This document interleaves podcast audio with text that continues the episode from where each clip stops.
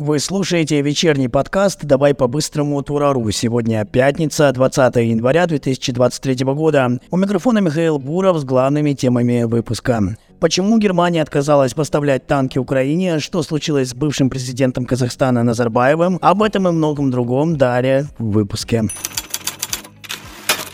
Начнем, пожалуй, с изменения обстановки на фронте в Запорожье.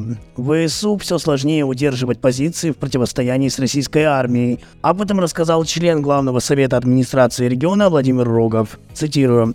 Сейчас боевые действия Запорожской области ведутся практически по всей линии боевого соприкосновения. Такого еще не было. Гуляй-поле, Черевное, Белогорье, Орехов, Малые Щербаки, Каменское. Конец Цитаты. По его словам, у украинских военных упал боевой дух по сравнению с тем, что было осенью. Тогда они верили в возможность победы над российской армией, но столкнулись с ситуацией, что фронт вот-вот начнет сыпаться, отметил он. Ранее Рогов сообщил, что украинские боевики решили поменять тактику и вместо наступления перешли к обороне Запорожской области. Армия России освободила четыре населенных пункта под Ореховым и населенный пункт Лобковое. В Рио губернатор региона Евгений Балецкий считает, что российским военным удастся полностью взять под контроль регион уже этой весной. Как мы все знаем, после начала спецоперации Запад начал спонсировать Киев, предоставляя ему вооружение. Но с недавнего времени некоторые страны начали придумывать причины, чтобы не поставлять на Украину технику. Больше всех выделился канцлер Германии Олаф Шольц – Сначала он заявил, что не отправит Украине танки «Леопард», потому что не хочет подвергнуться критике со стороны союзников, не давших на это добро. Позже он заявил, что предоставит танки, если США поставят Киеву свои. А Зеленский тем временем заявил, что немецкие танки не окажутся на российской территории. Цитирую, «Леопарды эти, если кто-то переживает, не поедут по территории Российской Федерации. Это не значит, что мы атакуем, если кто-то беспокоится. Конец цитаты. Также украинский глава посоветовал странам Евросоюза не придумывать отговорки для того, чтобы не присылать свое вооружение. По его словам, можно просто сказать «нет».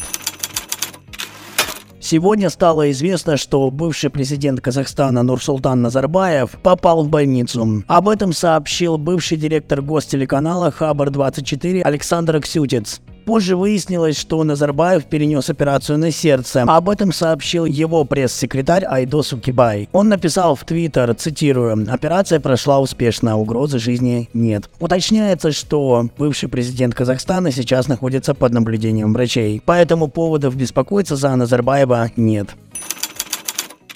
Но это не последнее событие за рубежом, которое произошло сегодня. Более миллиона французов вышли протестовать за новой пенсионной реформы Макрона. Накануне власти Франции повысили пенсионный возраст с 62 до 64 лет. Профсоюзы обещают, что выйдут на такую же акцию и 31 января, если ситуация не изменится. В городах страны участники протестов забрасывали полицейских петардами, фаерами, камнями и бутылками. Полицейские в ответ применяли слезоточивые паровый газ. По разным данным французских СМИ, в одном только Париже задержали до 30 человек. Будем следить за развитием ситуации.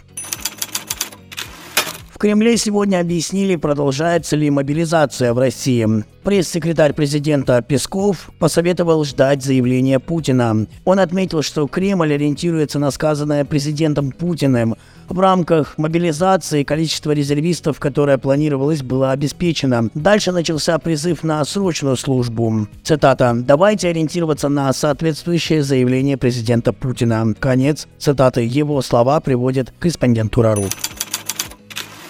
Сегодня стало также известно о важных изменениях в законе о мобилизации. Отсрочку получат отцы детей-инвалидов и дети одиноких пенсионеров. Минобороны России внесет соответствующие поправки в закон. Об этом сообщает автор одного из законопроектов, депутат Нина Останина. Также она подчеркивает, что количество детей, дающих право на бронь призыва, не изменится. Все еще четыре, но при этом правительство согласилось поднять возраст старшего ребенка с 16 до 18 лет.